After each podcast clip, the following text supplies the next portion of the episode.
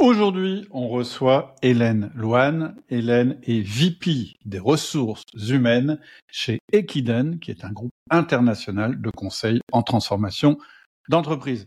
On va parler de son parcours inspirant, on va parler des profils atypiques, on va évoquer les méthodes de recrutement dans un marché en pénurie, on va parler du travail ingrat, et oui, ingrat du manager et voir comment faire pour que ce soit moins ingrat. On va parler de la culture d'entreprise, on va parler des divas, on va aborder plein de sujets passionnants, il y a plein de pépites dans cet épisode. Et en particulier, à la fin, Hélène va nous partager ses meilleurs outils de manager que je valide à 100%. Je te laisse écouter notre conversation. Bonjour Hélène. Bonjour. Comment vas-tu? Bah écoute, j'ai bien, merci. Et toi? Bah ouais, très très bien. Je suis super content de t'accueillir aujourd'hui sur le podcast parce que tu vois, c'est pas moi qui prépare les interviews. T'as discuté un petit peu avec Adélie et j'ai vraiment bien aimé ce qu'elle m'en a dit. Pour l'instant, elle m'a pas tout dit, mais en particulier, j'ai beaucoup aimé le message que tu as envie de transmettre aux gens en étant dans le podcast, puis certainement le message que tu transmets dans le cadre de ton boulot. Mais avant de parler de ton message, est-ce que tu peux nous dire en gros ce que tu fais dans la vie ? Ouais, bien sûr. Donc, je suis Hélène, j'ai 30 ans et je suis responsable du département des ressources humaines pour Ekkiden, qui est un groupe de conseil européen en transformation digitale et industrielle. Voilà. Génial. Et après, je m'occupe principalement des activités de recrutement et puis après de tout ce qui est expérience, que ce soit candidat ou salarié au sein d'Equiden, et c'est assez passionnant. Et je crois que ton message, justement, il a quelque chose à voir avec cet environnement, ou en tout cas l'expérience que tu veux que les... D'ailleurs, je note que tu as utilisé le terme « expérience ». Et on avait fait un podcast là-dessus où, justement, on avait eu un intervenant qui nous avait parlé de l'expérience employée en faisant un parallèle avec l'expérience client qu'on peut avoir en marketing. Et lui disait, dans une boîte, c'est pareil, il faut que les employés aient une expérience intéressante. Alors, ton grand message dans la vie professionnelle, qu'est-ce que c'est ? Moi, je fais en sorte, en tout cas pour moi, et j'essaie de le transmettre à mes équipes, de leur donner le courage d'oser, de faire de leur journée, de leur travail, de leur vie, et idéalement du coup de leur environnement de travail aussi, un terrain de jeu qui va leur ressembler et dans lequel ils vont pouvoir s'exprimer et s'épanouir. Ok, on va développer ça parce que c'est génial comme message, mais après, comment on fait ? C'est ça qui va nous intéresser. Mais avant, ce qui m'intéresserait de savoir, c'est en fait, ça devient d'où en fait cette idée-là, cette volonté-là ? C'est dû, alors je sais pas, à une expérience particulière professionnelle que tu as eue. Ça vient de tes rencontres, de ton enfance, je sais pas. Je suis toujours, j'ai toujours envie de savoir en fait d'où ça vient en fait cette volonté de transmettre ce message. Je vais peut-être te faire une réponse un peu longue. Je pense que déjà pour en être là, et forcément j'ai passé des étapes dans ma vie qui m'ont emmené à penser comme ça. Mais j'ai pas eu un parcours académique non plus, tu vois, grandes écoles, tout ça.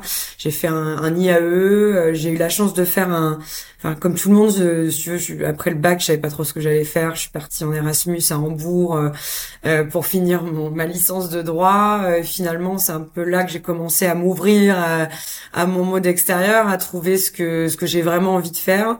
J'ai fait un IAE franco-allemand qui m'a permis de faire un master en affaires internationales, de rencontrer énormément de gens avec des cultures différentes. Et en fait, j'ai commencé ma carrière dans un secteur qui avait rien à voir avec ce que j'avais étudié. Ça a été assez, j'allais dire, opportuniste. Ouais. Et j'ai commencé donc dans l'hôtellerie où je travaillais pour la chaîne d'hôtels Premier Inn, qui est la plus grosse chaîne d'hôtels anglaise qui s'implémentait à l'époque sur le marché allemand. Et du coup, il y avait pas d'hôtel. Et moi, je suis arrivée là, j'ai eu la chance de rencontrer Nathalie, qui était à l'époque la DRH du groupe, et qui m'a proposé de venir l'aider à monter ça. Donc, on est passé en 3 ans de 0 à 33 hôtels. Donc ça fait combien, voilà. Ça fait combien de personnes en fait, 33 hôtels, ça doit être... 33 hôtels, en plus il y a eu une acquisition d'un autre groupe hôtelier à cette époque-là, donc il y a eu différents aspects des RH qui ont été touchés à ce moment-là, mais ça représente un peu plus de 1500 personnes, hein. Donc ouais, c'est assez gros. Quelques enjeux certainement. Ouais, c'est clair. Et après, j'ai appris sur le tas. J'étais française, j'étais une jeune femme, sachant qu'en Allemagne, c'est vrai qu'on commence à rentrer dans le marché du travail un peu plus tard. On prend son temps, on fait des expériences. Donc c'est peut-être cette mentalité-là aussi qui m'a influencée. Moi, j'ai commencé dans le monde du travail, j'ai fini mon master, j'avais 22 ans, donc tu vois, j'étais super jeune. Et en plus de ça, j'étais dans un environnement où il n'y avait pas besoin de parler français, donc j'étais d'égal à égal avec des personnes qui étaient natifs. Ouais. Donc beaucoup de challenges. Il a fallu toujours se battre pour montrer qu'on est légitime et qu'on a sa place. Donc je pense que c'est peut-être de là aussi que j'ai tiré ma force. Et puis après, j'ai eu mon expérience aussi. J'ai vécu 7 ans en Allemagne. Finalement, j'y suis restée assez longtemps, ça finit par me plaire. Au début, c'était pas tout à fait ça. D'accord. Il faut s'adapter, tu vois, à ton environnement, à des nouvelles cultures. C'est pas les mêmes codes, en entreprise. Tu travailles pas du tout de la même manière. Moi, j'ai une petite expérience avec l'Allemagne, mais pas directe. C'est que moi, j'ai notre activité où j'ai mon entreprise. Tu sais, on travaille pas mal avec des Allemands. Et un de mes directeurs, d'ailleurs, a fait ses études, comme toi, il a fait son stage d'études en Allemagne. Et il disait que... un des trucs qu'il dit... Alors, il est en apprentissage, comme beaucoup de gens en Allemagne. Et il dit il y a l'aspect hiérarchie est extrêmement important là-bas. Et tes stagiaires, on t'apprend des trucs, mais voilà, tu dois obéir. C'est ultra marqué comme hiérarchie. Lui, il a trouvé ça bien, en fait. Hein. Au début, c'est très compartimenté. Et ce que je trouve pas mal, c'est que t'as chaque chose. En fait, c'est un peu le chaque chose en son temps, si tu veux. C'est ça. T'es stagiaire, t'apprends à être stagiaire, tu fais des tâches de stagiaire, et une fois que t'as approuvé, tu passes à l'étape d'après.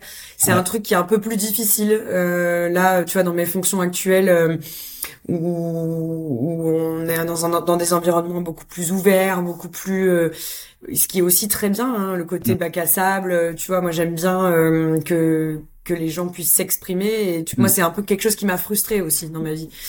Parfois, j'avais des idées, je voyais des choses qui fonctionnaient pas, j'avais envie de proposer des solutions. Et en fait, j'étais pas en Allemagne. C'est vrai, souvent on me disait, c'est pas trop ton rôle, c'est pas trop à ta place. Donc, tu gardes ça pour toi. Et puis, du coup, t'es pas dans l'environnement qui te permet d'exprimer le potentiel que tu peux avoir, tes idées. Et moi, c'est quelque chose que j'essaie de pas reproduire, en tout cas ici, chez Ekkiden, et ça a ses avantages et ses inconvénients, évidemment, puisque du coup, les hiérarchies sont flattes, plus t'as de moyens de t'exprimer, plus tu t'exprimes, et donc tu dois de plus en plus gérer les communications, les interactions entre les gens. Tout le monde n'est pas d'accord, et donc tu gères la com. C'est un gros sujet. Alors c'est vrai que moi, il y a un conseil que je donne souvent quand quelqu'un démarre dans un poste. Je sais pas si tu seras d'accord avec moi. Hein. Je dis souvent alors moi j'ai les 90 premiers jours. Après ça peut être 60, ça peut être 30, ça peut être plus. Mais c'est de pas trop vite passer à l'action et de pas trop vite, surtout quand tu reprends une équipe, de pas trop vite exprimer tes idées en disant non mais ça va pas, il faudra le changer, non mais pourquoi vous faites comme ça, d'ailleurs on ne devrait pas faire comme ça, etc. Parce que j'ai quand même remarqué qu'entre ta première impression et puis 90 jours après, il y a beaucoup de choses qui évoluent. Et donc moi, ce que je conseille en général aux gens qui rentrent dans une boîte, c'est t'as beau avoir plein d'idées, tu les notes au fur et à mesure. Et puis, au bout de peut-être 90 jours, l'idéalement, ce serait 90 jours, si tu as le temps si tu peux attendre jusque-là. Et en général, moi, ce que j'ai remarqué, c'est que les gens, ils ont noté plein de trucs. Et au bout de 90 jours, ils se disent, heureusement que j'ai pas mis ça en place parce que ça aurait pas marché. Ou bien, non, c'est pas la priorité. Tu vois, il y a quand même ce besoin d'avoir du recul. Et voilà, je sais pas ce que tu en penses, c'est peut-être... Ouais. Moi, je suis d'accord avec toi et je conseille souvent aussi à mes équipes de faire le traditionnel rapport d'étonnement. Mais en fait, et c'est sympa, je trouve, même pour s'auto-analyser, de se dire ah ouais, j'avais compris ça au début, maintenant je comprends que c'est plus ça, et donc ou alors même les idées que t'avais dès le départ et qui sont toujours là dans 3 mois, c'est que c'est les bonnes, hein, en fait. Ouais. Donc derrière, tu peux tout de suite prendre des actions. Mais moi, je suis assez d'accord avec toi que en fait. C'est très important d'avoir un environnement dans lequel tu peux t'exprimer, et après il n'appartient qu'à chacun d'avoir l'intelligence de s'exprimer au bon moment, ouais, et dans les bonnes conditions. Et ouais, en fait le côté oser, c'est oser s'exprimer et réfléchir, oser aussi s'autoriser la réflexion. Et je pense que la confiance de l'auditoire ne naît que après un certain temps, et ouais. Et c'est important, en fait, comme dans toute communication, t'as un émetteur, un récepteur, et tu peux pas juste tout dire n'importe quand à n'importe qui. C'est la même chose dans la vraie vie, et c'est valable aussi en entreprise. Et ça s'applique aussi, d'ailleurs, moi j'ai vécu ça aussi, quand tu reprends une entreprise. Moi, tu vois, j'ai repris plusieurs entreprises, et quand j'étais plus jeune, je suis allé trop vite, j'ai trop vite dit, bah non, mais on va...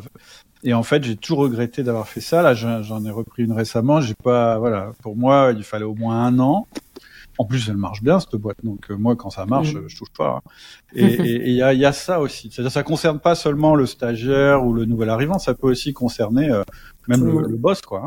Ça, c'est... Ouais, c'est clair. Alors, c'est clair. Surtout le boss. Il y a un message, peut-être. Non, mais c'est surtout le boss, parce qu'il a, en fait, il a beaucoup plus d'interlocuteurs. Donc, tu vois, tu peux pas juste arriver et lancer une boule dans le jeu de quilles. T'es forcément obligé de prendre en compte les sensibilités des uns des autres. Et c'est là que je trouve le métier de manager est le plus complexe. C'est que, tu dois faire attention à ton environnement, aux sensibilités des personnes, et pas juste arriver à imposer ta vision. C'est en ça que c'est important. Puis le boss, il a un gros désavantage, c'est que tout le monde l'écoute, et peu de monde ose lui dire qu'il a tort. Oui. Donc c'est un gros désavantage. T'as pas vraiment de feedback, quoi. Donc faut faire attention. Bref. Alors moi j'avais une question juste avant qu'on passe à la suite de ta carrière. Il y a un truc, c'est marrant, c'est que t'as fait des études de droit, après master en affaires internationales.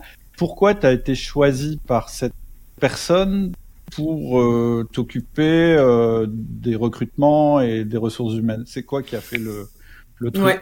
C'est pas super limpide quand on voit ton... Ouais, c'est clair. Bah écoute, j'ai fait, pendant mes études, j'avais 2 stages obligatoires, et je les ai faits chez BASF à Berlin, dans un shared services center. Donc c'est le côté très industrialisé des processus d'une entreprise. Donc il y avait la paie, les finances, le payroll, le recrutement. Ouais. Et en fait, je m'étais très bien entendue avec le responsable de l'IT, qui était dans un coin hyper isolé, personne lui parlait, tout le monde le trouvait un peu bizarre, et moi c'est exactement ce genre de personne là qui m'intéresse beaucoup, et du coup j'allais tout envers lui, je venais lui faire quelques petites blagues, et en fait comme ça l'équipe s'est super réintégrée dans l'étage, parce qu'on était au même étage, et on faisait des after-work avec eux et tout, et ce monsieur là c'était le mari de la dame qui était ma future manager. Donc quand elle a cherché quelqu'un pour faire ça, et que moi j'avais une performance qui était plutôt bonne dans le recrutement de ce département-là, il s'est dit, elle, c'est la bonne personne.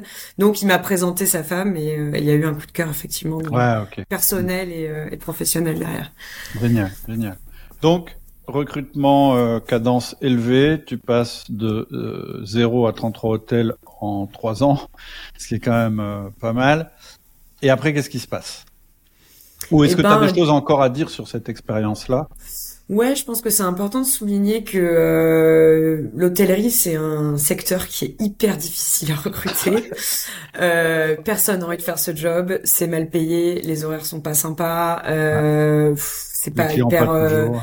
Les clients pas toujours, donc non seulement personne connaissait le nom de la boîte, et en plus de ça, le challenge était immense, et il y avait des deadlines d'ouverture d'hôtel, donc il a fallu être très créatif dans le recrutement, et ça a un lien aussi avec les idées que j'ai pu développer derrière dans mon poste actuel. Du coup, le recrutement, ça a quand même toujours été au cœur de mes activités.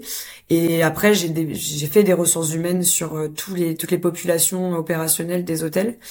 Mais quand j'ai voulu rentrer en France, je me suis dit mince, j'ai jamais travaillé en France. J'avais fait du droit en cours, mais j'avais jamais travaillé en RH en France.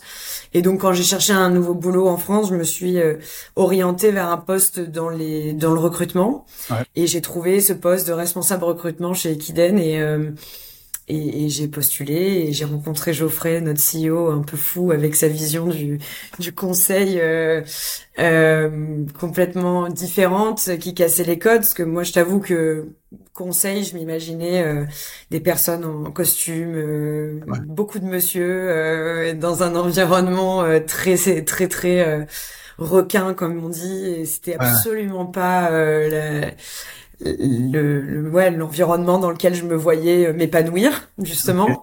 Okay. Et j'avais travaillé avec des réfugiés avant, j'avais eu un cadre très humain dans l'hôtellerie et je me voyais absolument pas arriver dans le conseil. Et en fait, Geoffrey m'a présenté sa vision du conseil en changeant tout ça, casser justement tous les stéréotypes que je pouvais avoir sur le monde du conseil. Et il m'a donné ma feuille blanche et il m'a dit de me lancer. Donc j'ai pris le challenge. Okay. Et c'est vrai que bon, je suis arrivée en juin 2020, il y avait personne. Et fin de l'année, on était 30. La fin d'année d'après, pendant le Covid en plus. Et la fin d'année d'après, 2021, on est passé à 130 et comme ça, on a grossi et voilà, j'ai commencé par le recrutement et j'ai basculé sur l'HR depuis janvier 2022. D'accord. Et aujourd'hui, ça fait combien de personnes? Ça fait à peu près 230 collaborateurs. Ouais, ok. Sur 6 pays différents et avec une richesse de nationalités à peu près une trentaine. Donc, ok. Et juste avant qu'on passe à ta vision du management, parce que c'est quand même le cœur du sujet, c'est quoi en fait le... Alors comment ça s'écrit, Riken? C'est R... Non, Ekkiden. Ekkiden, pardon. E-K-K-I-D-E-N. C'est, ça vient d'un nom d'un sport de relais japonais, où D'accord. en fait tu te passes un bâton qui te permet de finir la course. Et donc c'est un peu l'idée, je pense, que la philosophie qu'il y a derrière l'entreprise. Ekkiden, d'accord, ok. Et donc, c'est pas des gens en costard Il y en a, bien sûr. Après, ça, c'est toujours chacun vient comme il est à l'aise. Et puis, ça dépend si t'es aussi en face du client ou pas. Tu t'adaptes un peu à ton environnement, mais c'est quand même beaucoup plus... Ouais, il y a un peu moins de codes classiques, je dirais, du monde du conseil. D'accord. Et, c'est très agréable. Bon, beau parcours jusqu'à maintenant. Bravo. Merci. Alors, évidemment, nous, ce qui nous intéresse, c'est de parler un petit peu de management. J'ai noté aussi que on allait évoquer le recrutement parce que c'est un gros sujet en ce moment. Partout où je vais, et toutes les conversations que j'ai avec des entrepreneurs tournent beaucoup autour de ce sujet-là, à la fois autour du sujet du turnover, qui s'est quand même accéléré ces derniers temps, et des difficultés à recruter. En fait, c'est les deux faces probablement du même sujet. Mais ça m'intéresserait que tu nous donnes un petit peu justement ta vision du management. Qu'est-ce que ça veut dire que manager, qu'être un manager? Et puis voilà. Et puis on...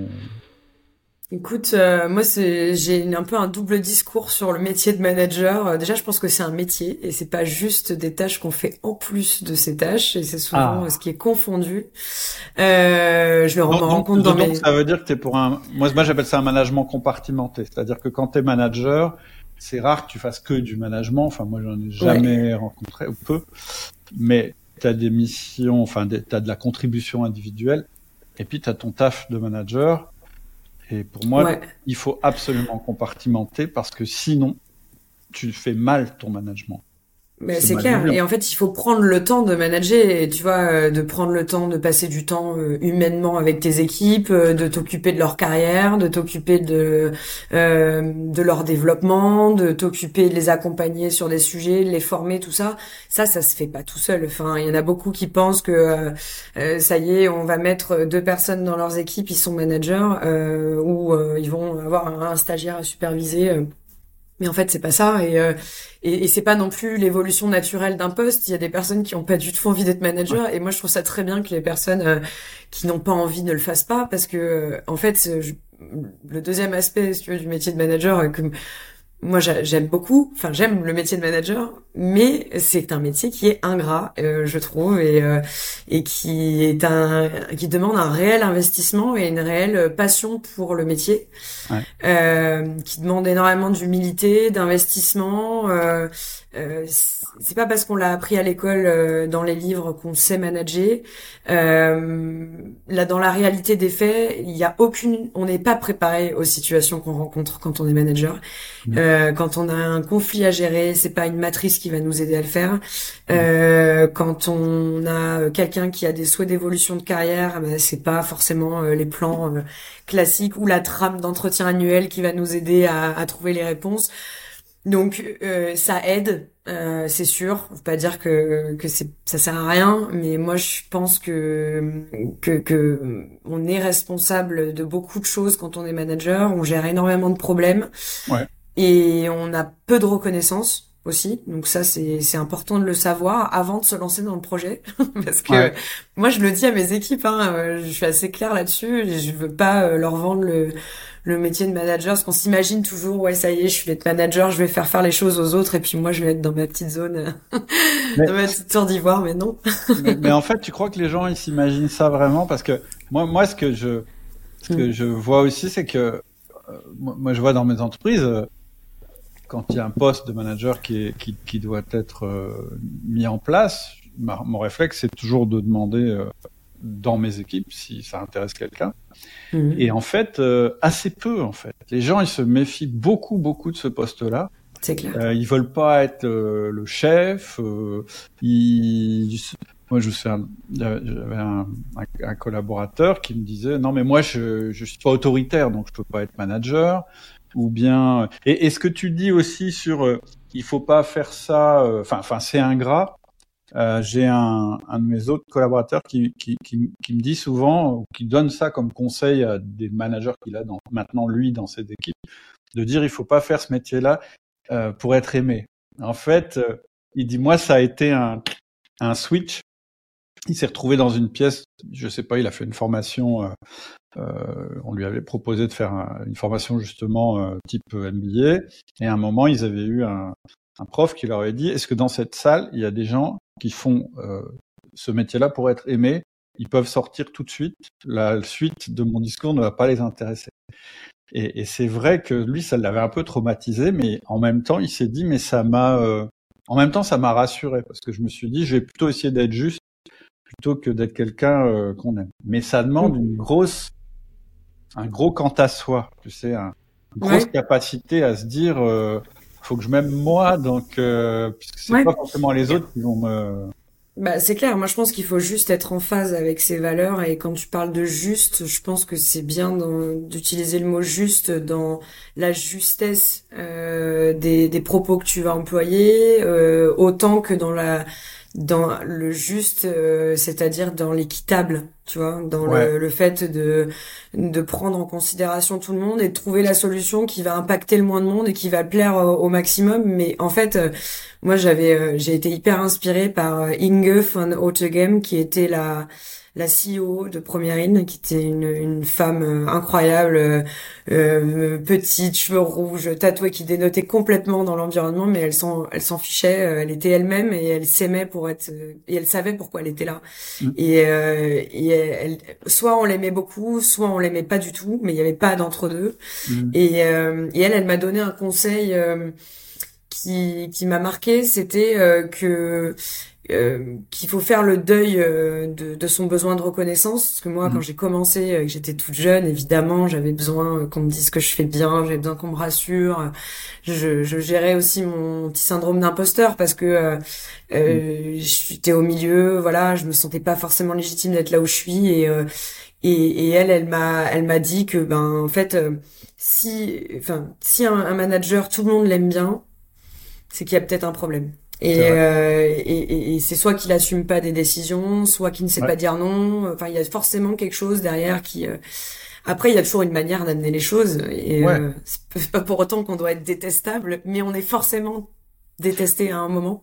Ouais, je pense que tu dois, en fait, le but c'est pas de se faire détester. Hein, c'est pas parce que tu cherches pas à te faire aimer que tu cherches à te faire détester. Mais je suis d'accord avec toi. On peut pas plaire à tout le monde, et surtout on peut pas plaire à tout le monde tout le temps.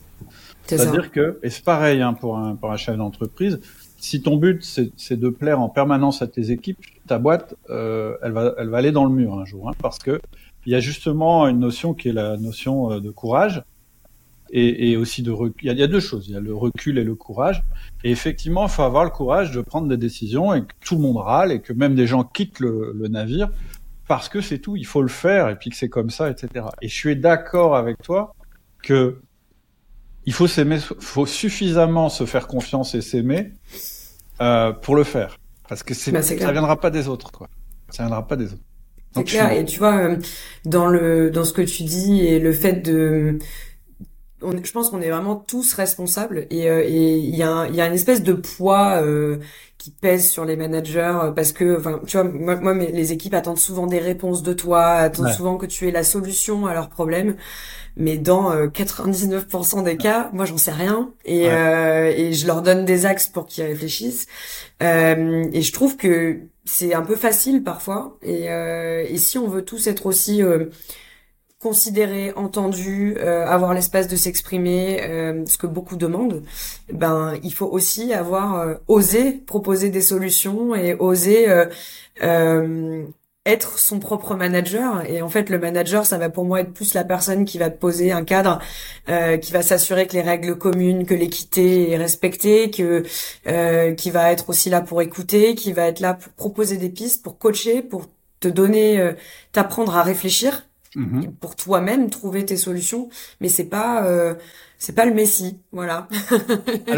alors du coup, moi j'ai une question, parce que bon, si c'est un métier ingrat, Pourquoi aurait-on envie d'être manager ? Qu'est-ce qui va faire que tu vas t'intéresser à ce boulot de manager ? T'en as connu plein, t'en as embauché plein, t'en as suivi plein, donc je pense que tu dois probablement, je veux dire, comment on fait quand on est manager ? Déjà, comment on fait pour avoir envie d'être manager ? Et puis ensuite, comment on fait pour être fier de soi, quoi ? Finalement, c'est quoi la fierté d'un manager ? Bah moi je fais ce métier parce que je veux rendre ce qu'on m'a donné, et j'ai eu de la chance de tomber sur des personnes qui m'ont beaucoup inspirée. Je pense qu'aussi avoir des mauvais managers, ça peut changer complètement ta carrière et ta vision dans l'entreprise. Et moi j'ai eu la chance de rencontrer des gens qui ont cru en moi, qui m'ont donné l'espace de me planter, de tirer mes propres leçons, de m'inspirer et voilà, et d'apprendre en fait sur le tas, et du coup j'avais envie d'être manager pour créer et donner cette chance-là à mes collaborateurs. Et tu vois, moi ce qui me rend fière dans mon métier et pourquoi je me lève le matin, c'est même quand il y a un collaborateur qui part et qui quitte le navire, il m'appelle en pleurs en me disant que j'ai été quelqu'un qui a impacté sa vie, et à mon échelle et pendant une durée donnée. Après il faut revoir le truc, mais je trouve que contribuer à l'évolution d'une personne, et tu vois, au sens, je dis une personne parce que je veux sortir le mot collaborateur et pas parler que du cadre de l'entreprise, parce que en tant que manager, tu peux aussi impacter les gens sur leur vie perso. Tu peux les aider à avoir plus confiance en eux. Tu peux les aider à mûrir leur projet professionnel. Et finalement, peut-être que ça va emmener au fait que la personne va vouloir finir par partir. Et c'est ok. Et moi, je suis fière de ça. Ouais, c'est ça qui donne envie. Je trouve qu'il y a quand même des belles histoires, évidemment, sinon personne ne ferait ça. Mais... C'est clair. Mais voilà, c'est des petites victoires. Et c'est vrai que c'est rare d'avoir des merci, mais que tu sais que quand tu les as, c'est quelque chose qui a réellement impacté quelqu'un. Ouais. Et voilà. Et j'ai envie d'avoir la chance, enfin, je suis contente d'avoir la chance de pouvoir créer un environnement dans lequel les personnes ont envie de bosser ensemble et de partager leurs expériences. Ouais, carrément. Ouais. Je pense que, ouais, les bons managers, ceux qui sont bien dans leur peau et puis, du coup, qui sont bons, et effectivement, ça, déjà, c'est déjà en général assez performant eux-mêmes, mais en fait, c'est pas ça qui les rend le plus fiers, en fait. Et t'as un déclic à un moment. En fait, ce qui te rend fier, un déclic, c'est que ton équipe soit forte. Mmh. Là, tu te dis, ouais, c'est quand même, ils sont bons, quoi. Ouais. Je trouve que c'est encore plus plaisant. Et tu vois, moi, au tout début. Ouais.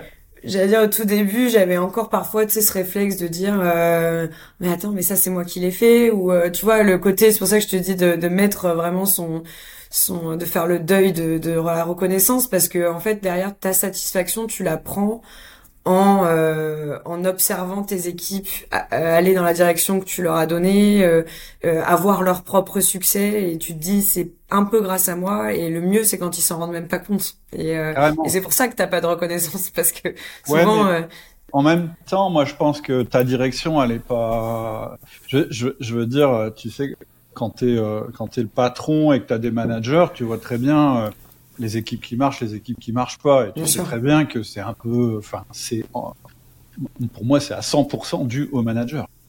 Oui, c'est clair. Et d'ailleurs, j'en parle de temps en temps sur le podcast, puis j'ai jamais retrouvé cette étude, mais j'avais trouvé une étude qui avait été faite au Canada où ils avaient échangé les managers. Il y avait une équipe A qui était super forte, puis une équipe B qui ne l'était pas. Alors, je ne sais pas comment ils mesuraient la performance. Et ils ont inversé les managers. C'est-à-dire qu'ils ont confié l'équipe A au manager B et l'équipe B au manager A. Et 6 mois après, en fait, les performances des équipes, c'était inversé, tu vois. Mmh. Donc, oui, il y a de quoi être fier quand ton équipe fonctionne bien, que tu n'as pas trop de turnover, que ça donne des résultats, etc. Pour moi, c'est là que tu trouves c'est là que tu prends ton pied. Si tu prends pas ton pied avec ça, t'es pas dans le bon. C'est clair, mais souvent, on avait fait un podcast là-dessus. C'est le but d'un manager, c'est de faire de ses collaborateurs des héros de l'entreprise. Tu vois, d'être à la tête de gens très performants. Pour moi, c'est vraiment une source de fierté, quoi. C'est clair. Et tu vois, tu parlais tout à l'heure aussi de recrutement et de rétention. Mais on se rend bien compte aussi que là où les gens restent pas, c'est souvent à cause du manager.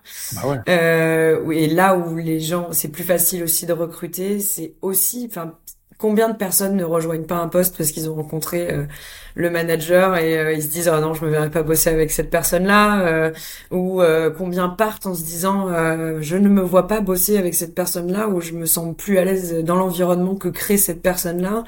Et c'est super de prendre ce genre de décision pour soi. Ouais. Et c'est vrai que s'il y a un gros travail d'analyse après quand t'es à la direction générale d'une société, de comprendre justement les dynamiques qu'il peut y avoir dans ces équipes-là d'entrée et de sortie. Ouais, c'est clair. Alors moi, j'ai une question. Après, on va parler de tes difficultés de manager, de recrutement, etc. J'ai vu une vidéo, je sais plus où j'ai vu ça. Bref, le mec expliquait que c'était un patron de PME qui disait ça. Et il disait, voilà, on nous dit, dans tous les bouquins de management, etc., qu'il faut attirer les meilleurs talents possibles, les mecs les plus doués, les mecs les plus capables de travailler en équipe, etc. Mais il dit, moi, je suis patron de PME. Je suis pas il disait, je suis pas fucking Microsoft. Il dit, tous ces mecs-là, ils sont chez Microsoft. Donc, moi, je peux pas recruter les cadors du secteur. Et donc, moi, mon job de patron de PME, c'est de rendre performants des gens qui sont pas les meilleurs du marché. Et je trouvais ça assez génial. Je me suis dit, ça, c'est vraiment bien, parce que t'as plein de consultants, ouais, prenez les meilleurs du secteur, payez-les, etc., etc. Sauf que ça, c'est juste dans nos têtes de consultants ou de mecs qui donnent des conseils faciles. La réalité du marché, c'est que tu recrutes des gens et que tu dois les rendre performants dans ton entreprise. Tu peux révéler leur potentiel dans l'entreprise. Et ça m'intéresse d'avoir, parce que tu as parlé aussi d'environnement plusieurs fois, ça m'intéresse d'avoir ton avis là-dessus. Ouais, clairement. Et tu vois, je rebondis là-dessus, c'est que parfois même tu as un super CV avec belles écoles et le bon parcours, et en fait ça matche pas quand même. Donc ce que j'ai appris aussi, tu vois, dans le recrutement chez Premier Inn, c'est que c'est plus difficile de recruter des personnes et des personnalités que de recruter et du potentiel que de recruter un CV tout propre. Et pour être bon, je pense, dans son travail, et justement tu parlais de potentiel, d'environnement, il faut trouver une personne qui correspond à ta vision, qui correspond à tes valeurs, et aussi être capable de voir le potentiel de ces gens-là. Et c'est là que le manager a un poids assez important en termes, tu vois, d'intelligence émotionnelle et de un rôle assez psychologique aussi, finalement, de créer l'environnement avec les bons collègues, et effectivement peut-être les bonnes formations, le bon accompagnement pour des personnes qui peut-être de prime abord étaient pas spécialement les meilleurs, mais finalement, tu vois, bon, un parcours qui font qu'ils ont envie aussi, et cette envie et cette motivation à faire les choses par soi-même, à apprendre, à grandir, et ben beaucoup de ces personnes-là l'ont, alors que d'autres qui ont un parcours assez lisse, finalement, ont peut-être moins de combativité. Bon, c'est une vérité, c'est pas une vérité générale, mais c'est quelque chose que j'ai quand même pu observer, et je trouve que c'est juste important d'écouter et d'analyser les potentiels, et parfois les compétences, elles sont pas forcément dans le CV, et tu peux aussi avoir des gens qui se révèlent que t'as embauché sur un poste, finalement tu te rends compte que bon, il serait vraiment mieux en sales, ou il serait vraiment mieux en marketing, carrément. Et pourquoi pas l'accompagner dans un changement. Et il y a une phrase d'Albert Einstein que j'adore qui dit quelque chose comme si tu observes comment un poisson rouge grimpe à un arbre, il sera toujours nul. Et en fait, c'est la même chose dans une entreprise. C'est que finalement, si tu le remets dans le bon environnement avec les bons collègues, les bons outils, et là où il pourra exprimer le potentiel de ses compétences de base et de ses qualités, et peut-être qu'il va faire des étincelles. Et moi, je l'ai déjà observé dans mes équipes. J'avais une fois un mec qui était, tout le monde disait qu'il était nul, et vraiment il arrivait à rien dans le poste dans lequel il était. Et puis finalement, on s'est posé avec lui, on a pris le temps évidemment de discuter avec lui. L'idée, c'était pas de s'en séparer, mais de le faire, de libérer son potentiel ailleurs. Et en fait, on lui a trouvé un poste où on avait un besoin, évidemment, et en fait il est reparti à la fin. Donc c'était un stage, mais à la fin de son stage, et tout le monde m'appelait en me disant mais comment on va faire sans lui, quoi. Donc tu vois, ça montre bien que quelqu'un qui paraissait de prime abord non plus ne pas être au bon endroit, finalement voilà, personne est nul en fait. En fait, on sent que c'est ton truc, ça. T'allais trouver le mec dans son bureau que personne va voir parce qu'il est bizarre, et puis parce que t'en as pas, ça fait 3 fois. Déjà, moi je pense que ton premier recrutement, toi-même t'as été un peu recruté comme ça peut-être, et t'as beaucoup apprécié quand on confie des trucs qui n'avaient pas forcément tout à voir avec tes études, etc. Et puis après t'as parlé de ce gars qui est au service informatique, mais voilà. Et puis maintenant ça, on sent qu'il y a ce truc-là, et je suis complètement complètement d'accord avec toi. Moi, ça me fait penser à un recrutement aussi que j'ai fait. En fait, le mec, il vient chez nous, on cherche un commercial. Donc, découché toute la journée, etc., etc. Et le mec était conducteur de machine. Et il gagnait très bien sa vie parce que, en plus, il était posté. Et moi, je pouvais pas lui donner cet argent-là. Mais le mec, il était tellement motivé. Et j'ai tout fait pour le dégoûter, hein. J'ai tout fait j'ai dit non, mais vous vous rendez compte, vous allez gagner moins, vous êtes moins chez vous. Ah ouais, mais et finalement je l'ai pris. Je dis bon ok, on essaye, mais voilà, ça va pas marcher.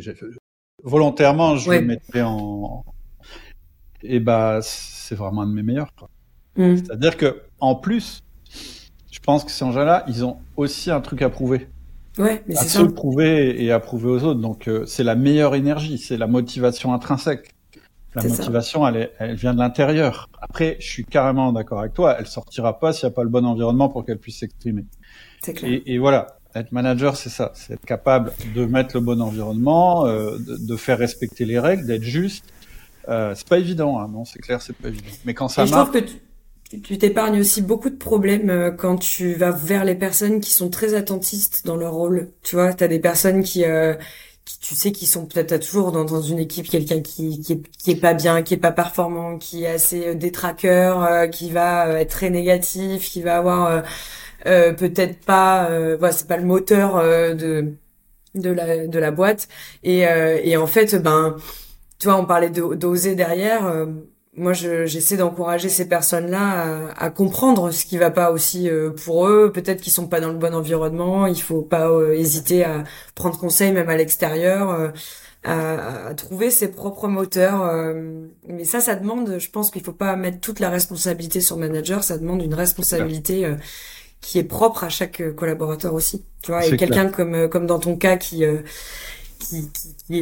avait en fait ce souhait personnel et qui a voulu aller au bout et qui a voulu montrer des choses, ça c'est une motivation que même avec tous les outils du manager possible, tu n'arriveras jamais à sortir ça de quelqu'un, de toi à lui, s'il a pas envie de s'aider lui-même. Après, il fallait tendre la main, quoi. C'était pas, c'est clair. Juste ça, c'est pas trop compliqué, mais voilà. Ok, super. Donc, est-ce qu'on passe aux difficultés que tu rencontres, qu'on rencontre en tant que manager ? Évidemment, la première, on l'a déjà évoqué, c'est le recrutement. Ça m'intéresse d'avoir un petit peu ton avis, puis peut-être tes trucs là-dessus, parce que moi, j'ai évidemment des idées, et puis j'en ai déjà parlé, mais voilà, à nouveau, il n'y a pas une seule formule, quoi. Non, il n'y a pas une seule formule. Je pense que pour moi, le meilleur des recrutements, c'est celui qui se fait pas dans l'urgence. Donc en fait, il faut recruter tout le temps. Moi, je recrute tout le temps. Même encore maintenant, je source, je chasse tout le temps.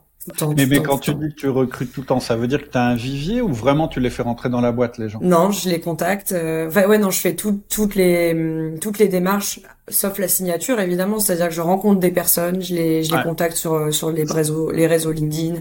Je vais dans des meet-up, je me fais une sorte de pool de talents qui est prête et ou du moins qui sont dans mes contacts.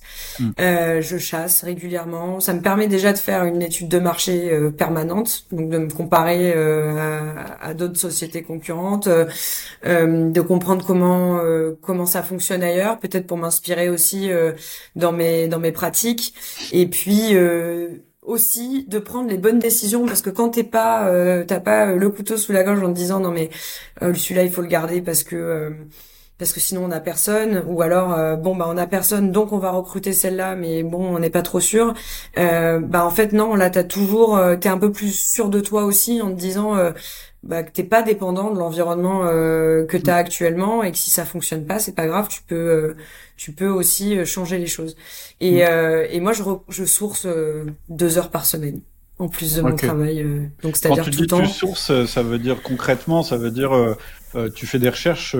Concrètement, j'utilise des réseaux comme LinkedIn. Moi, j'adore utiliser, c'est gratuit en plus, donc la recherche X-Ray sur Google, ça te permet de faire. Il y a des vidéos super sur YouTube. X-Ray, d'accord. Comme rayon. Ouais. Okay. C'est ça. Et ça te permet en fait dans la barre de recherche de Google de mettre quelques mots clés, quelques petits codes qui te permettent de cibler précisément des fichiers Excel, des PDF, des CV, ça peut être toutes sortes de données. Et t'accèdes assez facilement d'une autre manière à des personnes. Alors t'as aussi évidemment LinkedIn que j'utilise beaucoup. Et puis je réactive régulièrement mon réseau. J'ai beaucoup de contacts sur LinkedIn et de temps en temps je me refais une recherche et je regarde dans mes premiers contacts et je demande comment ça va. Top, super. Voilà. Super. Et je te rejoins complètement. Il faut avoir un vivier en fait. Il faut avoir des gens en contact qui un jour peut-être pourront rejoindre l'entreprise. Ça c'est effectivement un conseil à donner aux managers. Après, je sais pas si un manager est capable de faire 2 heures par semaine de ça, mais quasiment ouais.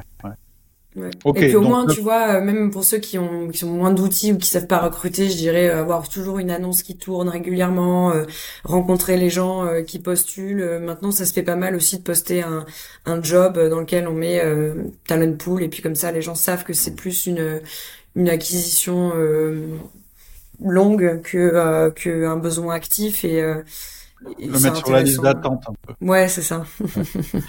Ouais, ah ouais, ok, super. En plus, ça évite de recruter dans l'urgence. Parce que les moins bons recrutements, c'est ce qu'on fait, enfin, à part exception, coup de bol. Quand t'es dans l'urgence, souvent c'est la cata, et en réalité, tu recrutes quelqu'un, puis en fait, tu perds du temps parce qu'il est pas bon, t'essayes de le faire rentrer, il est rond, t'essayes de le faire rentrer dans un carré, ça marche pas, et puis, et finalement, l'équipe se démotive, effectivement. Moi, le meilleur conseil, c'est celui que tu donnes. Après, le deuxième meilleur conseil, c'est de dire, bah, c'est tout, tu travailles en sous-effectif tant que t'as pas vraiment trouvé la bonne personne, parce que ça fait moins mal de travailler en sous-effectif que de faire rentrer un mauvais. C'est clair. C'est clair. Ok. Est-ce qu'il y a d'autres choses en recrutement? Parce que t'as quand même un rythme de recrutement qui est élevé, puisque à chaque fois, tu bosses dans des boîtes qui sont en très forte croissance, ce qui n'est pas le cas de tout le monde. Ça pose des problèmes, ça? Ça pose des problèmes, oui et non. Ça crée des nouvelles problématiques, disons. Ouais. C'est-à-dire que quand tu passes de 0 à 130, bah tu recrutes. Et puis en fait, après, tu t'arrives un peu à un palier où tu te dis, maintenant que ça fait 1 an, 2 ans que j'ai ces personnes-là, bah, c'est là que t'as les vraies ressources humaines qui sortent, c'est-à-dire... une fois que tu as acquis les talents, bah, comment tu fais pour les garder, les former, les faire grandir, et les faire grandir avec la croissance de la boîte. En même temps, tu as des process qui apparaissent qui étaient pas là, tu as une structuration avec des règles qui se mettent en place qui étaient pas là avant, ou alors tu as les premières générations qui avaient connu l'entreprise sans règles qui te disent « mais attends, avant on faisait pas comme ça, pourquoi maintenant il y a des règles ?» Donc oui, tu gères, tu fais du change management en permanence, tu prends maintenant d'autres problématiques comme bah, l'industrialisation aussi de ta formation, de ton onboarding, de tes gestions de performance, tout ça. Et c'est très important, je pense, de prendre le temps de définir et d'affirmer ta culture et l'identité de l'organisation que tu vas avoir, parce que et ça se crée, je pense, naturellement aussi une fois que tu commences à avoir une population assez grande. Et simplement commencer à interroger tout le monde, à savoir mais pourquoi vous êtes là? Pourquoi vous êtes là? Pourquoi vous restez là? Qu'est-ce qui vous fait rester là? Qu'est-ce qui vous anime? Et en fait, ça définit ta culture. Ouais. Et ça te drive derrière dans tous les autres décisions que tu vas prendre de recrutement ou que ce soit en formation, accompagnement, etc. Et moi, il y a un truc, je me dis, mais en fait, quand tu recrutes, tu passes de 0 à 200 en quelques années. En fait, ton effectif est toujours composé de plus de nouveaux que d'anciens. Ouais. Donc, du coup, je me dis, ouais, mais si tu veux, moi, aujourd'hui, moi, j'ai pas une croissance comme ça dans mes boîtes. C'est pas des startups, c'est des acquisitions, puis voilà, on recrute. Et du coup, on a une culture d'entreprise qui est fondée plutôt sur les personnes les plus anciennes. Je dirais c'est le socle. Après, pour la faire évoluer, on fait rentrer d'autres personnes, etc. Mais peu importe. Et du coup, la culture d'entreprise, elle est presque définie par les gens qui sont déjà dedans. Quand tu as un rythme, je dis n'importe quoi, mais quand tu passes de 0 à 30, le problème, c'est que tu n'as pas eu le temps de construire ta culture d'entreprise. En fait, ou en tout cas de la formaliser. Et moi, ça m'interroge, tu vois, je me dis, mais comment tu fais, sur quelle base, en fait, tu vas fonder la culture d'entreprise et ensuite, sur quelle base tu vas la faire évoluer? Ouais, bah, après, t'as forcément la vision de base du CEO, tu vois, nous, en plus, dans notre cas précis, où lui voulait absolument casser les codes du conseil traditionnel, bah il y avait quand même des pistes de qu'est-ce qu'on ne veut surtout pas être et comment on ne veut surtout pas être. Et déjà en travaillant là-dessus, tu vois, tu savais déjà à peu près avec qui t'avais envie de travailler, dans quel cadre. Et là où je te rejoins, c'est que après. ça a aussi son côté bénéfique, c'est que nous, les personnes les plus anciennes de la boîte, elles sont là depuis 3 ans, tu vois. Ouais.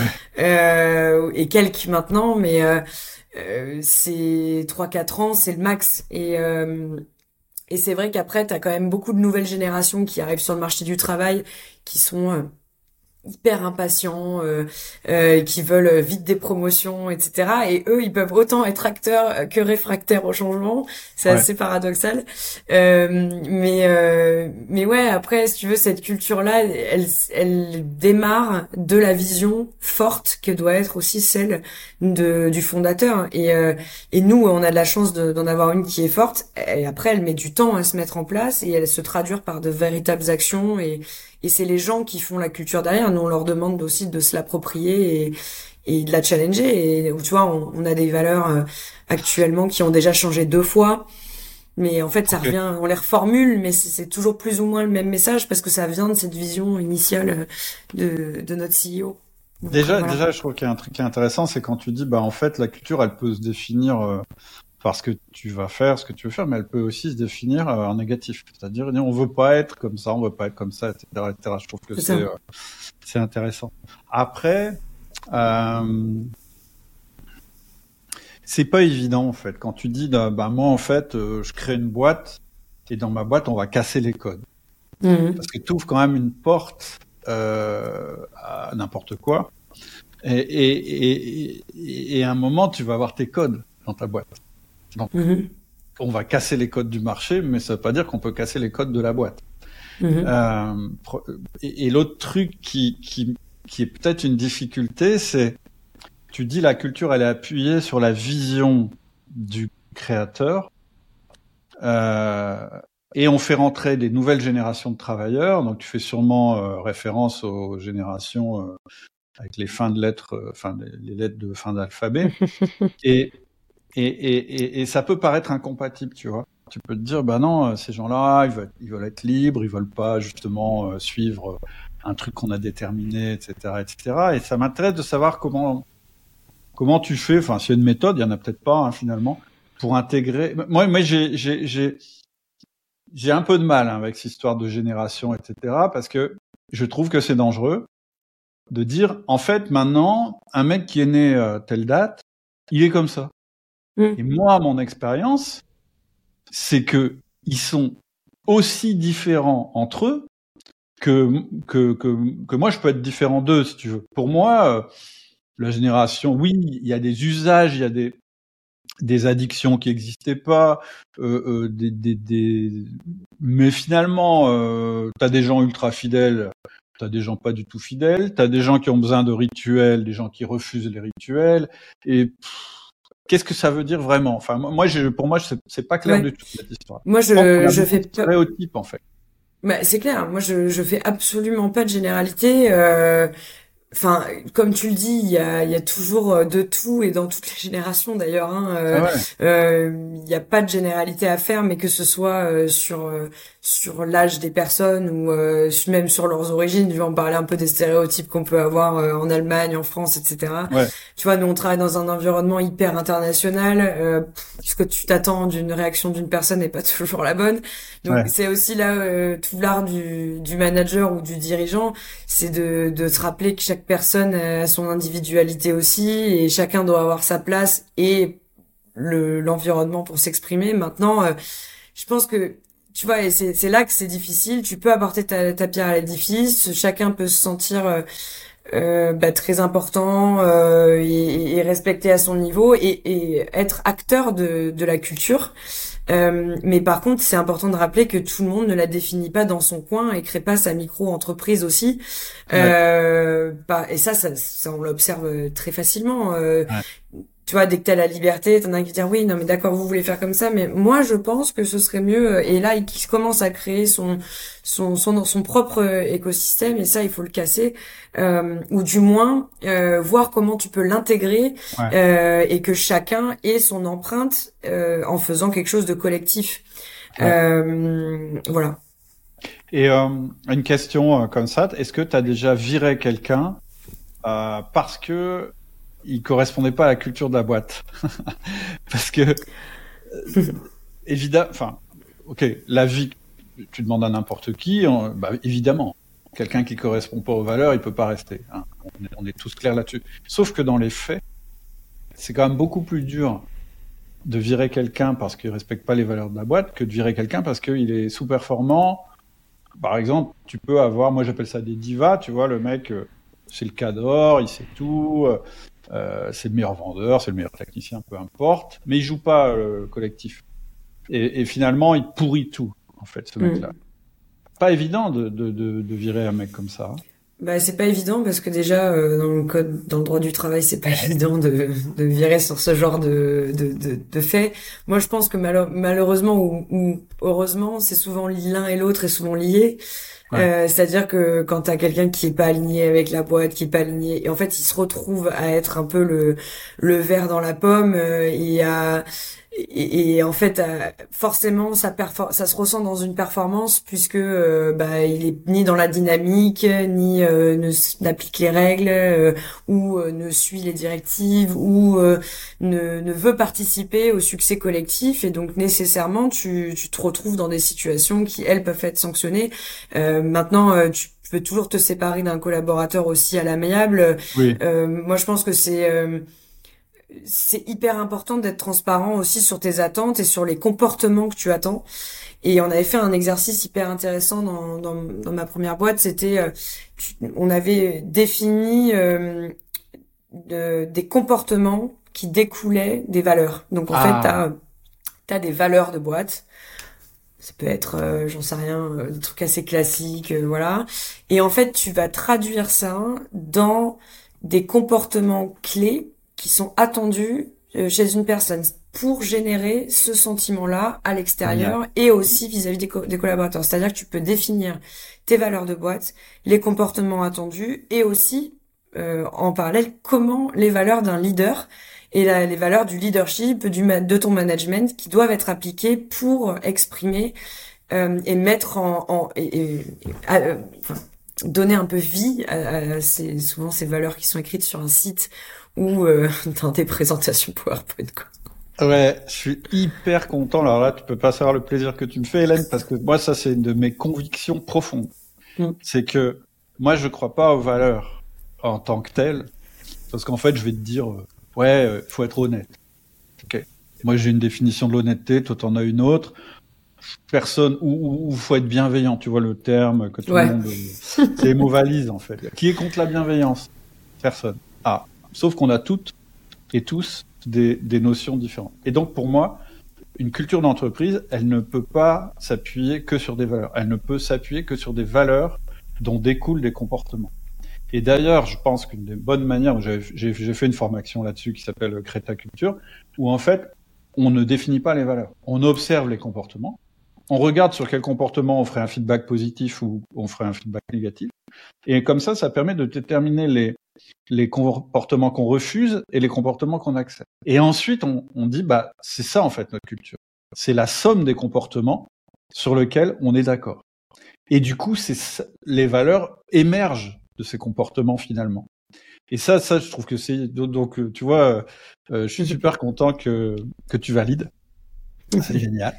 Une question que j'avais aussi, donc ouais, je pense qu'on est d'accord, hein, on peut pas garder quelqu'un qui a pas les comportements qu'on attend parce que du coup il a pas les valeurs qu'on attend.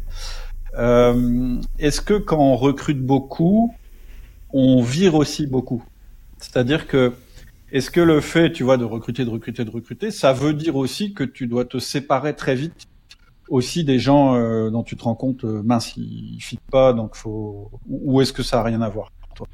Je pense que c'est un truc qui se fait assez naturellement. Alors c'est pas une conséquence directe, mais de toute manière, je conseille à tout le monde de rapidement écouter les signaux. Bah, y a des périodes d'essai qui sont faites pour ça, hein, donc il faut pas perdre de temps et surtout pas.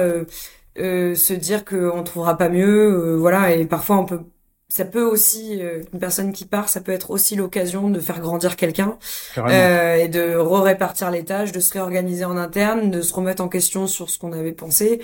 Et oui, donc après tu recrutes. Moi j'aime bien recruter quand t'es vraiment c'est vraiment très très utile qu'on recrute et pas forcément en avance de phase en se disant bon, on verra bien comment ça va se passer, mais on recrute quand le besoin est avéré et que tout le monde est d'accord pour se dire bah ouais, ça ce serait bien s'il y avait quelqu'un qui récupérait ces tâches-là. Et tu te sépares obligatoirement des... En fait, c'est assez naturellement, parce que quand t'as des personnes qui arrivent, qui sont plein d'entrain, qui ont plein de motivation, qui sont alignées avec les valeurs, avec la vision, ils vont avoir une super bonne performance et automatiquement, t'as une sorte de layering qui se fait dans ta boîte avec les très performants les beaucoup moins performants, et ce turnover-là, il se fait assez naturellement. Moi, je trouve que un turnover important dans une boîte, c'est pas forcément mauvais signe. C'est combien important, je sais pas, on se donne, tu vois, ça dépend les sociétés, mais toujours quelque chose autour des 30%. Ah ouais.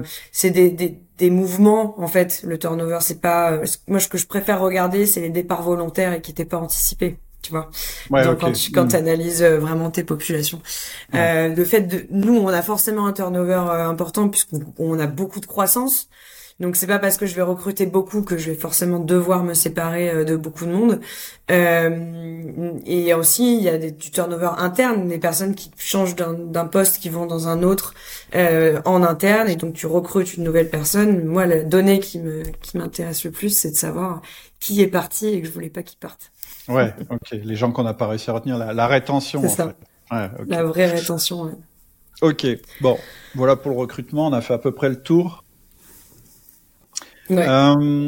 Après, les difficultés que tu as pu avoir, à la fois dues au fait que tu sois une femme, peut-être, ou pas, j'en sais rien, je sais que de temps en temps on parle de ça, et que tu sois jeune manager.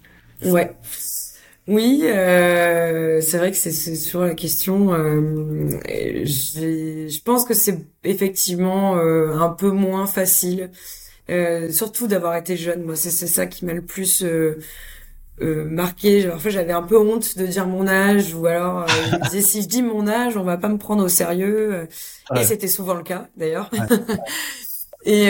Et encore plus d'être une jeune femme et étrangère, puisque j'étais française dans un environnement allemand. Maintenant, j'aime pas trop me dire que les difficultés que j'ai pu rencontrer, c'était parce que j'étais une femme. Je me dis que c'est plutôt parce que en fait, c'est plus l'environnement dans lequel on grandit en tant que femme qui fait qu'on a des endroits où on n'est pas sûr de nous, on a peut-être plus de peur, peut-être plus de manque de légitimité, ce syndrome de l'imposteur qui est là, et qu'un homme n'aura pas. Maintenant, aujourd'hui, moi, je pense que j'ai rien à envier à mes collègues masculins, et au contraire. Donc, je suis hyper fière de mon parcours. Maintenant, peut-être qu'une femme et encore non, je pense que la sensibilité, elle se peut se retrouver autant chez un homme que chez une femme, et cette crainte parfois, tu vois, d'avoir mal géré, de gérer ta légitimité vis-à-vis des équipes, les états d'âme des uns des autres, parfois toi-même dans ta vie perso ça va pas, et puis tu dois écouter les problèmes des autres, ça c'est dur. Parfois ça va pas chez toi, et puis ça va pas au boulot, et puis quand tu rentres tu emmènes les problèmes à la maison. Et moi, c'est plus là que j'ai rencontré des difficultés, c'est-à-dire avoir la confiance en moi nécessaire qu'un homme peut peut-être avoir de naissance et qu'une femme acquiert au cours de sa vie. Et voilà. Et après aussi me dire que en fait, c'est pas une honte d'avoir 30 ans et d'être à mon poste, c'est plutôt une fierté. Carrément. Et tu vois, à une époque, je me disais oh là là, non mais on va jamais me prendre au sérieux, et puis on m'a déjà pas pris au sérieux, et ça m'arrive encore, hein, pas de problème. Mais je me dis que le problème à ce moment-là, il est chez les autres, et il est pas forcément dans ce que je fais, sauf si effectivement j'ai pris des mauvaises décisions, voilà, et c'est autre chose, mais ça n'a rien à voir avec mon âge ou mon genre. Et puis il faut être clair, moi je pense pas que ce soit les gens les plus sûrs d'eux qui prennent le plus de bonnes décisions. C'est juste que ils gèrent différemment leurs décisions. Je pense, tu vois, enfin je sais pas, moi je suis pas sûr de ce que je dis là. Hein, j'ai pas forcément l'impression que les mecs ils soient plus sûrs d'eux que les femmes. En tout cas, je trouve que c'est de moins en moins le cas. ils expriment moins volontiers leurs doutes. Et le fait que, ouais, des fois, ils prennent des mauvaises décisions, etc. Ça, je pense que les femmes, elles sont plus naturelles de ce côté-là. Ouais. Oui. Et elles, voilà, elles travaillent plus sur ça que les hommes, je pense. Et puis aussi, je pense qu'encore dans beaucoup de boîtes, mais j'espère que ça disparaît, les mecs sont souvent meilleurs que les femmes pour gérer leur carrière, même au détriment de l'entreprise, tu vois. Mmh.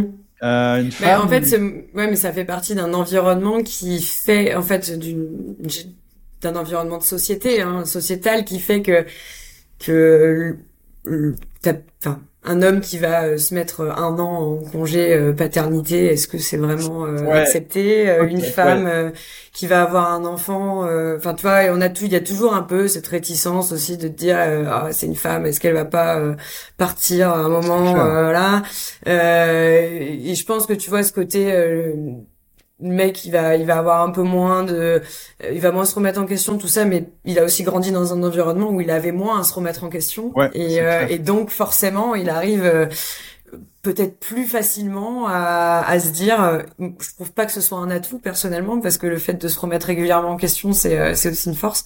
Carrément. Et ouais, c'est peut-être n'empêche que autant d'hommes que de femmes, enfin tu vois, c'est pareil que ce qu'on disait tout à l'heure, ne pas faire de généralité, parce que il y a des hommes qui ont peu confiance en eux, il y a des femmes qui ont très confiance en elles, mais je trouve juste que la société fait que c'est peut-être plus difficile d'arriver à ce niveau de confiance et de légitimité, et de te dire qu'en fait oui, tu vaux autant qu'un homme, et c'est pas parce que t'as des contraintes physiologiques qui parfois peuvent être inhérentes à ton genre et influencer, qui sont pourtant des freins à ta carrière et à ton développement. Moi je voilà. Non et puis je crois qu'il y a aussi l'aspect qu'une femme, elle est plus soucieuse de l'ensemble et de l'environnement que d'elle-même. En tout cas, l'importance qu'elle accorde à l'équipe ou au groupe est peut-être plus importante qu'un homme qui, lui, va plus volontiers jouer sa carrière perso, quoi. Mais je pense que ça vient beaucoup de l'éducation que tu reçois aussi, tu vois. Ouais, c'est sûr. Ah bah, de toute façon, c'est purement culturel. Mais je crois que les hommes sont moins éduqués. Ouais, les hommes sont peut-être moins éduqués à devoir faire attention aux autres, et voilà.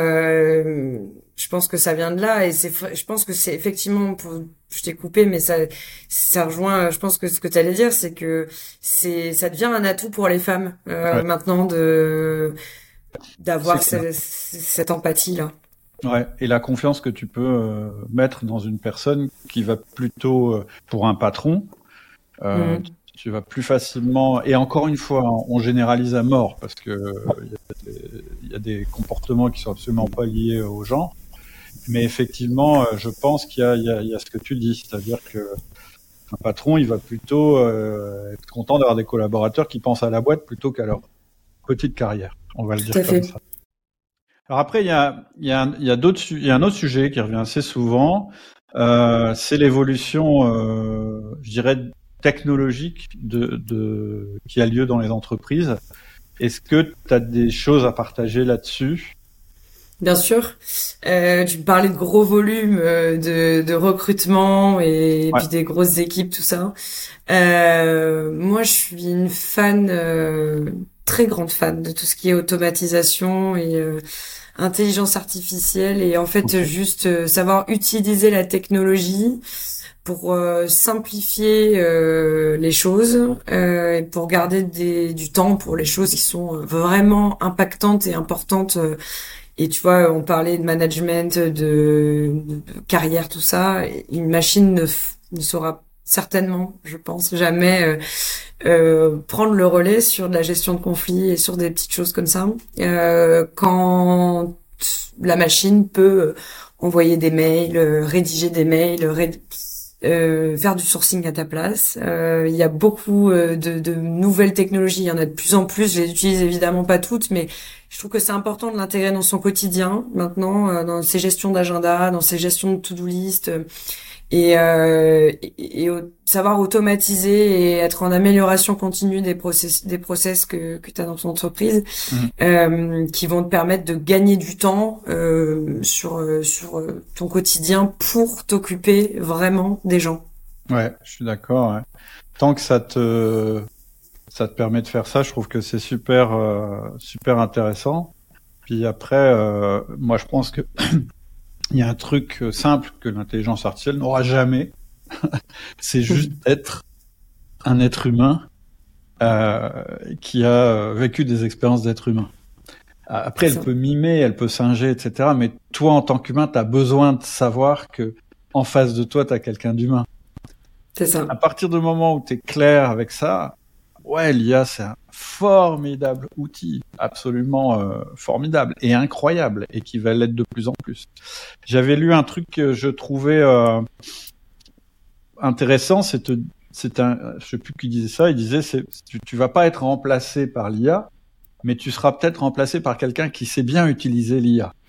Et je trouve que c'est assez vrai, en fait. C'est un accélérateur, c'est un facilitateur. Mais voilà, après le management, enfin tout ce qui est l'étude des comportements humains et la psychologie et la persuasion et la communication, etc. Si t'es bon là-dedans, moi je pense que t'as pas trop de soucis à te faire, quoi. C'est clair. Ça te permet de gérer un plus gros volume et potentiellement de t'accompagner dans ta direction, mais ça te remplace pas. Je suis d'accord avec toi, oui. Ouf. Et est-ce que vous pratiquez beaucoup le travail à distance aussi? Oui. Alors, comme je te disais avant, on est un peu éclaté aux quatre coins de l'Europe, donc que ce soit via nos consultants ou dans nos bureaux, qui sont en France, en Suisse, en Espagne, en Allemagne. Moi, je manage toute mon équipe. C'est quand même un département d'une 20aine de personnes à distance. Ok. Ça a été. C'est pas forcément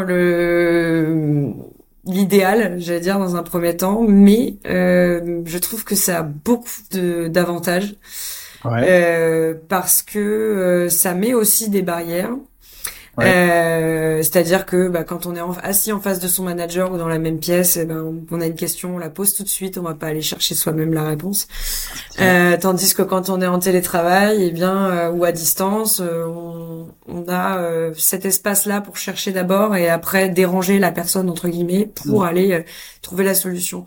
Il y a des plages horaires qui sont définies pour se parler. Ouais. Ça peut être une ou plusieurs fois par semaine, et là où, j'allais dire, l'élément qui fait toujours un peu peur, c'est la convivialité, parce que c'est vrai que tu peux pas aller boire un verre après le boulot, tu peux pas manger ensemble le midi. Mais moi, j'aime bien quand on dit tu peux pas trouver un moyen de pouvoir. Okay. Et au final, il y a des éléments assez simple, tu peux t'organiser un lunch virtuel avec des personnes, t'as des environnements virtuels qui te permettent même d'aller te balader dans un bureau qui est complètement gamifié. Je pense à Refty, par exemple, qui fait aussi des... Ouais, je connais pas ça. Refty, c'est aussi une plateforme qui te permet d'avoir des invités, par exemple, si tu veux... créer une conférence en ligne, tu peux être un petit avatar et puis te balader dans le truc, et puis aller quand tu te rencontres un autre avatar, t'as ta fenêtre avec ta vidéo qui se pop, donc t'as vraiment, c'est limite plus sympa qu'en vrai. Et puis il y a beaucoup de gens qui sont encore une fois pas à l'aise toujours en vrai, et qui le sont beaucoup derrière leur ordinateur. Ouais. Et tu vois, nous, une fois par mois, on organise un meeting qui s'appelle le Beer and Cheer. C'est que en fait tout le monde prend son petit verre, peut-être une bière, un coca, peu importe, au goût de chacun, et soit de se retrouver dans les bureaux pour ceux qui sont sur place, soit de se connecter en virtuel, et tu as un mix de virtuel et de réel. Et puis c'est sympa, tu célèbres les victoires du mois, tout le monde est aligné sur les messages. Je trouve que c'est quand même essentiel de garder du lien écrit, évidemment, par tous les outils de chat, mais aussi oraux par tout ce qu'on est meetings en ligne, mais aussi par des meetings globaux avec l'ensemble des équipes. Ça remplacera jamais quand même, je pense, un contact humain, et il faut y aller aussi régulièrement ou faire venir les gens, et le fait de se déplacer, ça te fait aussi sortir de ton environnement et voir ce qui se passe ailleurs, et c'est super. En fait, ce que tu décris, c'est ce qu'on disait à propos de compartimenter son management. En fait, c'est vrai que le travail à distance, ça permet un truc ça rend plus facile un truc qui est de compartimenter notre management. C'est-à-dire de dire, on fait des 1 à 1, on fait des réunions, ça c'est du management. Puis le reste du temps, on bosse ensemble ou tout seul, mais on bosse. Alors que dans la vraie vie, on a tendance à faire ce qu'on pourrait appeler du management diffus, c'est-à-dire je fais un peu de management à la machine à café, mais en fait finalement j'accorde beaucoup plus de temps à Jean-Pierre parce qu'il est sympa et j'oublie complètement Marie-Pierre parce que alors que il y a effectivement cet aspect-là. Et un autre truc, l'équipe outil du manager, elle est complètement éclatée. On se rencontre jamais. Ça marche très bien. Et mes autres boîtes, on fait peu de télétravail. C'est un peu sur le même lieu et ça marche très bien aussi. Donc, je suis assez d'accord avec toi. Pour moi, c'est un peu comme l'IA. C'est un plus en fait finalement. Faut que ce soit un plus le fait de pouvoir travailler à distance. Et puis en termes de recrutement, pour toi, ça doit être génial. Ouais, c'est clair. Et puis après, tu vois, moi j'ai aussi beaucoup de managers dans mon équipe qui me disent si j'ai pas mes 2 jours ou des 3 jours de télétravail dans la semaine, j'avance pas. Ouais. Et c'est vrai que ça te permet de compartimentage, tu t'isoles, tu t'es pendant la pause déj, c'est tout. T'es pas accessible, pendant la pause déj, tu parles pas de boulot, donc tu prends un peu de soin de toi aussi. Quand tu veux avoir du temps de travail individuel, tu es en temps de travail individuel, et puis t'as pas quelqu'un qui va venir te taper sur l'épaule pour te poser une question, etc. Donc il y a un côté très bénéfique en tant que manager, je trouve, à être à distance aussi. Après, il faut avoir l'environnement de travail chez soi qui permette de faire ça, parce que si t'as des gamins, ça marche pas non plus, quoi. Ok, super. Est-ce qu'on a fait le tour?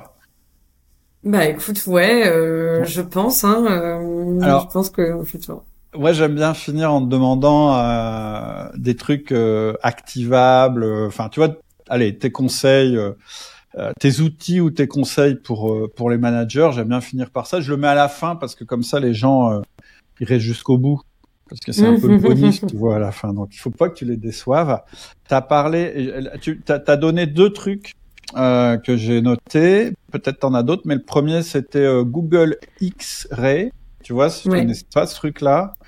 Donc c'est ce qui permet de chercher sur le web des choses, mais en mettant des comment on pourrait appeler ça, des filtres. C'est ça pour faciliter la recherche de quoi que ce soit sur le web. T'as parlé du Beer and Cheer. Donc le Beer and Cheer, c'est une réunion convivial, mais c'est boulot quand même. Ouais, c'est boulot, oui. Ok. Pour encourager transparence et optimisme à distance. Est-ce que tu as d'autres conseils majeurs à donner aux managers? On en a parlé plusieurs fois, mais tu vois, on parlait de tout ce qui est personnes qui pouvaient être aussi réfractaires au changement, qui aiment rester dans leur zone de confort. Moi, je pense que c'est important d'encourager les personnes à sortir de leur zone de confort et de pas avoir peur de leur dire c'est pas grave si tu te plantes, t'as le droit, et on n'est pas des chirurgiens, donc il y a pas vraiment de gros tant que tu plantes pas la boîte, grosse bêtise. Moi, j'essaie de faire tous les jours un truc nouveau pour m'apprendre à sortir de ma zone de confort. J'ai un petit carnet dans lequel j'écris tous les jours quelque chose que j'avais jamais fait avant. Et c'est des petites choses. Parfois, c'est juste emprunter un nouveau chemin, goûter un nouveau quelque chose de nouveau que j'avais jamais goûté, un voyage, je sais pas, une nouvelle voiture, quelque chose dans lequel je me suis assise. Enfin, je sais pas. Et j'aime bien faire ça parce que je trouve que ça. La philosophie derrière, c'est de se dire que chaque jour, on est un petit peu plus loin parce qu'on a fait le jour d'avant quelque chose qu'on n'avait jamais fait avant, et le jour d'après, on peut plus le dire.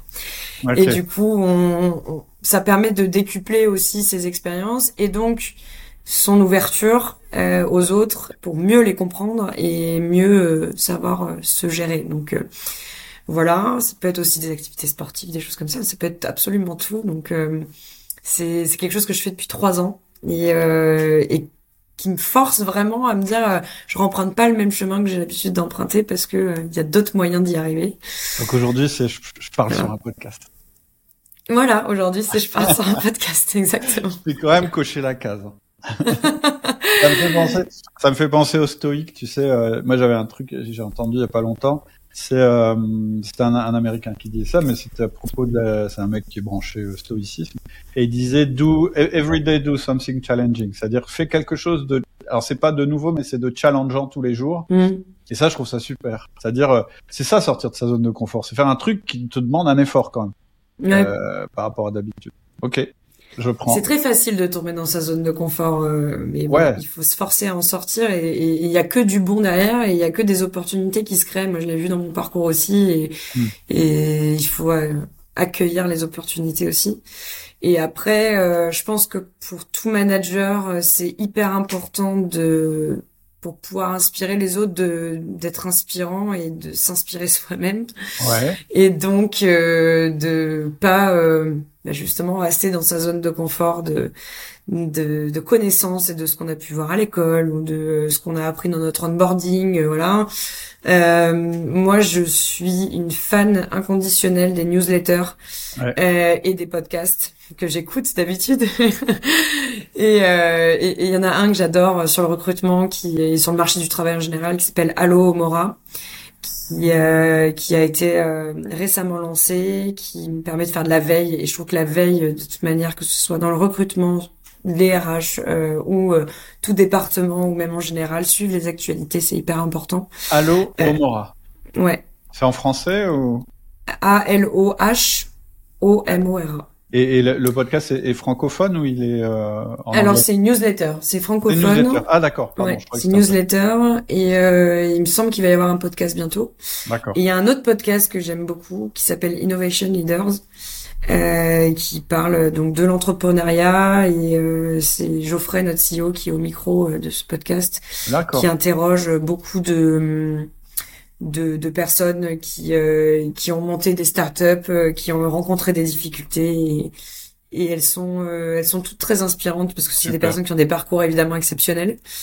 Voilà. Et après, moi, je conseille toujours, je trouve que l'organisation, c'est le nerf de la guerre. Donc, savoir s'aligner sur comment on gère son agenda, comment... Ouais. Comment on lit l'agenda de l'autre, pour prévoir des plages horaires où avant ce meeting, je veux pas de meeting, après ce meeting, je veux un temps pour moi. Et surtout, garder du temps pour soi, évidemment. Moi, j'ai des plages horaires dans lesquelles je suis en ne pas déranger, j'ai pas de Teams, j'ai rien qui vient me déranger, je travaille toute seule. Et ça permet aussi de, comme je disais tout à l'heure, aux équipes de se dire « Ah, là, je suis livrée à moi-même. Ouais. » Et du coup, l'absence, le management par l'absence, c'est aussi pas mal. Ouais. C'est-à-dire que... moi, il y a un truc que j'adore, c'est dire en fait, si tu veux savoir si t'es un bon manager, ça se mesure quand t'es pas là, pas quand t'es là. Ton équipe, si elle arrive... Tu vois, moi, j'ai un exemple qui vient tout de suite, là, quand tu me dis ça, c'est que pour nous, Black Friday, on enregistre ça, on est le 29 novembre, donc on vient de faire le Black Friday. Et pour nous, c'est une période où on vend beaucoup, beaucoup de formations, parce qu'on a une période comme ça où on ouvre le catalogue et c'est pas cher. Et Adélie, qui est mon bras droit, est tombée malade. Et moi, j'étais pas présent. Moi, je travaille pas lundi et le mardi. Et du coup, on a vu notre équipe se débrouiller et ils ont été géniaux, quoi. Mmh. Et pour moi, c'est comme ça que je mesure que Adélie est un bon manager. Non seulement l'équipe est bonne, mais en plus, tu vois, sans que hop, ils ont pris le relais directement parce que le début se passait pas très bien et ils ont revu le process, ils ont arrangé les choses différemment et ils ont sauvé le Black Friday, quoi. Et donc, C'est ça, une équipe, tu sais, si elle est bien managée, c'est quand t'es pas là. C'est quand t'es là, forcément, tout se passe bien en général.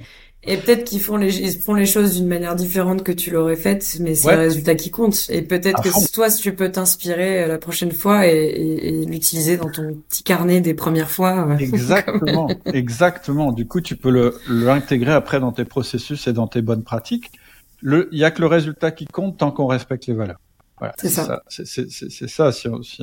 Et puis l'autre truc que je trouve bien là, quand tu dis avoir du temps pour soi, je pense aussi qu'un manager en particulier, il a besoin de temps pour lui ou pour elle, parce que, on l'a dit avant, sa reconnaissance, elle doit aussi venir de lui. Donc je pense que c'est vraiment important, quand on est un manager, de régulièrement s'arrêter, de regarder ce qu'on a réalisé avec son équipe pour se faire du bien et se dire je me suis amélioré là-dessus, etc. Parce que si tu t'arrêtes pas pour faire ça, en fait, il y a un moment, tu perds ton jus, tu sais plus pourquoi tu bosses, en fait, finalement, je trouve. Et pour t'améliorer sur tes pratiques, il faut que tu prennes le temps de prendre du recul sur tes décisions, sur tes comportements. Et moi, j'ai un temps le vendredi après-midi, c'est mon temps de réflexion personnelle. Et ça me permet de penser ou de chercher aussi des choses qui vont inspirer mes équipes, de penser aux directions que je veux prendre, aux décisions que j'ai prises, aux comportements que j'ai eus, et de me remettre en question sur cela pour pouvoir après derrière constater potentiellement une régression ou une progression. Mais ouais, c'est hyper important, même si mon agenda est déjà bien blindé, je ne déroge pas à ce temps-là, et on m'appelle pas et on sait qu'on ne peut pas me déranger à ce moment-là. Puis comme tu t'es arrêté, que tu as réfléchi, en fait, tu seras beaucoup plus efficace ensuite parce que tu vas pas te paumer dans des détails, etc. Tu iras à l'essentiel, tu vas trouver les meilleurs leviers. Donc finalement, cette demi-journée que tu consommes, c'est pas de la conso, c'est de l'investissement. Parce que tu vas la récupérer x10, quoi. Et ça m'arrive même de regarder souvent d'ailleurs, toujours même. Je regarde déjà la semaine prochaine de mon agenda. Et je me dis, oh non, ce meeting, ça sert à rien. Hop, je l'enlève. Ou alors, peut-être qu'on peut combiner deux. Et ça me fait aussi gagner du temps.